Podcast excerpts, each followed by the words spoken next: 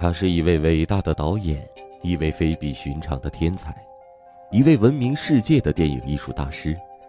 他富于幽默，擅长制造悬念的拍摄手法，不仅风靡世界影坛，更被众多后辈导演争相模仿。他不仅留下了许多的传世之作，还成为悬疑惊悚片的代名词。他就是悬疑惊悚电影的始祖，阿尔弗雷德·希区柯克。我是主播方先生，故事马上开始。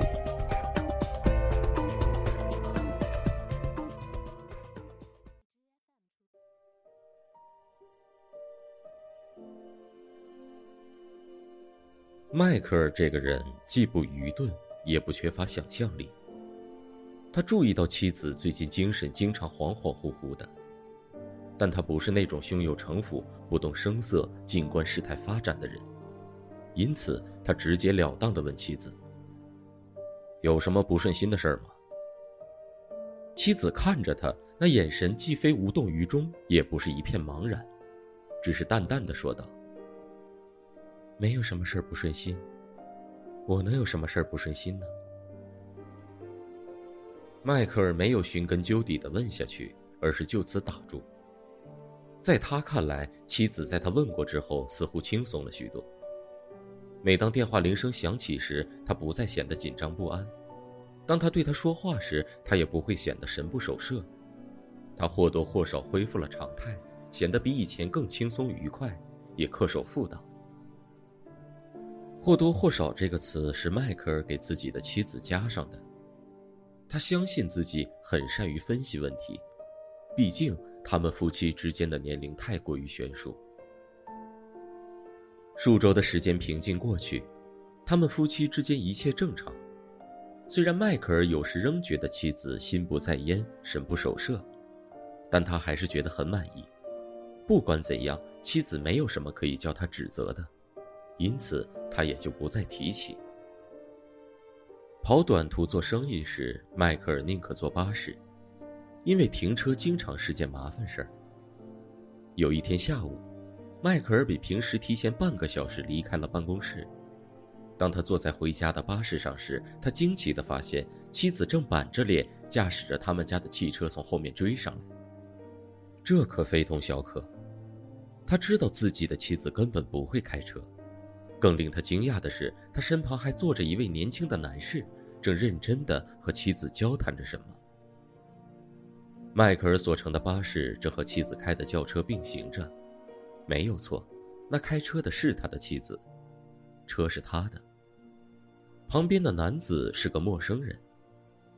他注视着他们的一举一动，差一点就让妻子发现了。但当他转过头来时，巴士正好左拐。这件意外的巧遇算是过去了，当然，这不是结束。迈克尔不禁皱眉深思。结婚的三年中，他曾经教过他开车，但是简直没办法教下去。一坐上驾驶位，他就显得紧张不安，脸色发白。有好几次，他真的想将妻子大骂一顿。可是最后，他不得不面对了现实。他太紧张了，不开车会更安全些。这个情况使他烦恼了好一阵子。因为如果妻子会开车的话，那就再方便不过了。他可以和其他的家庭主妇一样，早晨送她到车站，下午到车站接她。现在，迈克尔开始怀疑了：如果妻子早就学会了开车，或者他最近才学会，无论前者亦或是后者，总有一个大大的问号悬在那里。他为什么要瞒着自己？婚前，他对她了解不多，他是他经常去的一家公司的接待员，因此他们互相认识，成了朋友，然后胜过朋友，然后他不得不承认自己爱上了她。结果是，他也爱着她，而且向她保证年龄没有关系，因此他们结婚了，结成了夫妇。可是现在呢？迈克尔觉得困惑不解。迈克尔不想告诉妻子，他曾经看见他开车，想请他解释。起先，他认为自己如果突然而直截了当的发问，会使他措手不及，吐露实情。但他的行为确实让他震惊不已。同时，不得不考虑另外一种可能：他会撒谎。那么一来，情况会更加复杂。然而有一天晚上，在不经意中，他开口问道：“亲爱的，今天有没有做什么有趣的事？”啊，他说：“我到购物中心去了。”哦，他说，心中感到轻松了些。你的“哦”是什么意思？他问道。你必须知道一切经过和细节吗？他暗吃了一惊，但他却微笑着。一个女人在结婚周年将近时，总会想买点什么。他补充道，然后温柔的说道：“你今天都做了些什么？”仿佛他真想知道一样。他们的结婚周年确实要到了，他也准备了一份礼物，准备送给他。如果是以前，他会买一枚昂贵的钻石戒指给她，但最近发生的事情让他打消了这个念头。是的，所有的事情都得找到一个令人心悦诚服的说法，但是开车这件事呢？以后的几天里，他小心的思考着这件事，并且做了一些简单的计划。结婚周年纪念日的前一天晚上，他告诉妻子，他要带她去乡村俱乐部吃饭。他似乎显得很高兴。前往乡村俱乐部时，他开车，他坐在旁边，显得轻松而愉快。那晚夜色很黑，路上车辆行人很少。俱乐部在市郊。当他们还未抵达俱乐部的时候，他突然刹住了车，身体无力的靠在座位上。妻子问：“迈克尔，你怎么了？”我不知道。他喃喃的说道：“肯定是我的心脏出了什么问题。我觉得全身无力。”他一动不动的坐着，似乎惊呆了。你必须找人来帮忙。”他以几乎不可闻的声音说道。“叫一辆出租车。我没办法再开车了。”他的妻子下车，绕过来，打开了左边的车门。迈克尔，他紧张的说：“我要把你扶过去，俱乐部里也许会有个医生。放轻松，坐好，一会儿我就送你到那儿。”他车开得很快，而且动作熟练。过了一会儿，他将身体坐直，说道：“啊，我感觉好些了，那种眩晕欲绝的感觉总算是过去了。”哦，迈克尔。他吐了一口气。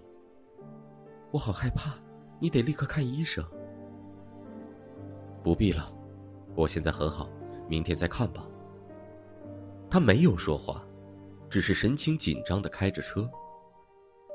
当他们抵达俱乐部时，他又恢复正常了。俱乐部里没有医生，他拗不过他，决定夫妻俩先吃饭，保证明天早上再去找医生。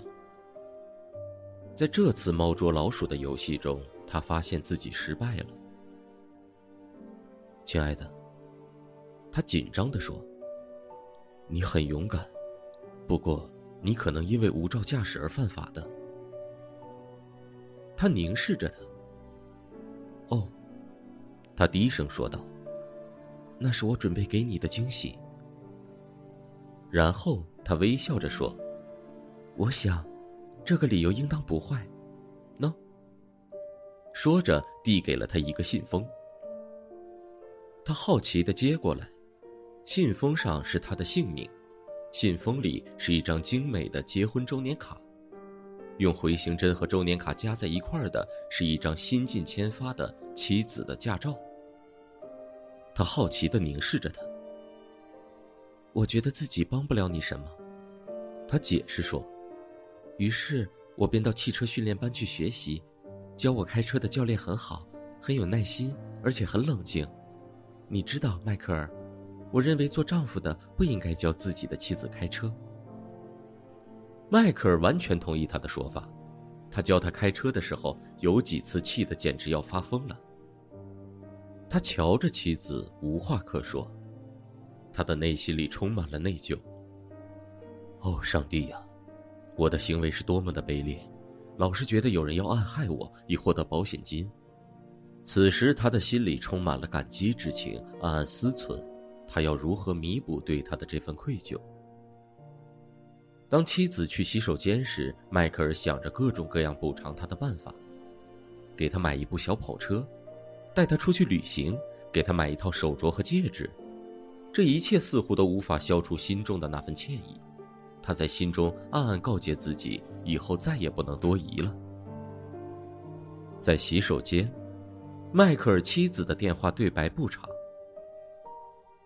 喂，彼得吗？他说：“我说对了，那天在购物中心，他是看见我们了。事情必须今晚办。同一个地点。是的。同一个地点是指两里外一个千尺深的悬崖。当迈克尔回家时，将由他的妻子开车从那儿经过。”在最后一分钟时，他将跳出车外，任凭汽车坠落悬崖之下。咱们怎么碰头？就像咱们计划的，汽车头灯一闪一闪打两次。你很自信。当然，亲爱的，我教过你了。那么，再见。他挂上了电话。